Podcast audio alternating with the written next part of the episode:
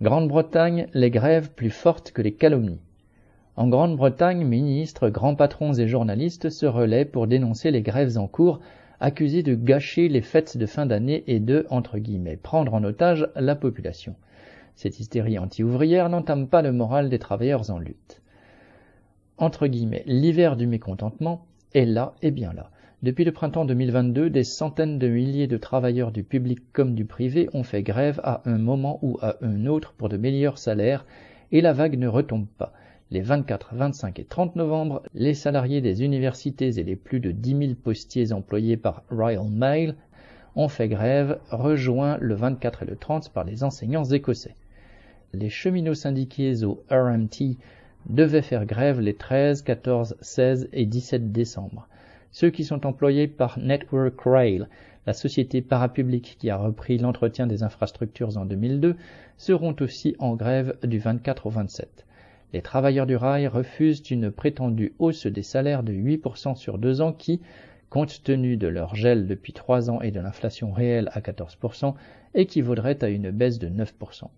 Quant aux postiers de Royal Mail, ils devaient faire grève de nouveau les 14 et 15 décembre à l'appel du syndicat CWU avant de recommencer les 23 et 24, là aussi contre une baisse du salaire réel de 9% maquillée en hausse de 8%.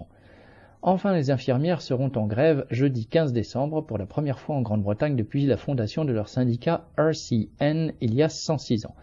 Elles ont prévu de cesser de nouveau le travail mardi 20.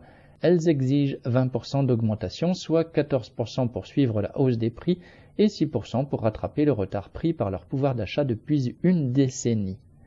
La situation des soignants est si dramatique que des hôpitaux en sont arrivés à mettre en place une banque alimentaire pour leur personnel. Cheminots, postiers, infirmières, sans oublier les ambulanciers et douaniers qui eux aussi entrent en mouvement, tous soulignent que leur mécontentement va au-delà du problème des bas salaires. Les retraites aussi sont menacées, et chacun de ces secteurs a vu une dégradation considérable des conditions de travail du fait du manque de personnel titulaire et de réorganisations incessantes qui se traduisent par toujours moins de services rendus à la population.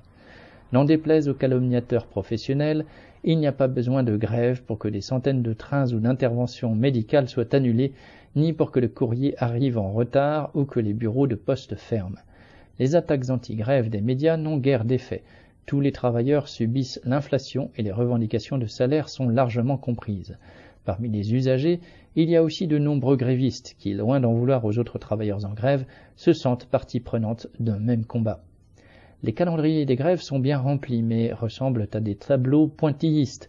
Quand deux ou trois catégories de travailleurs sont appelés à la grève le même jour, c'est manifestement le fruit du hasard, pas d'une volonté des appareils syndicaux de faire converger les combats.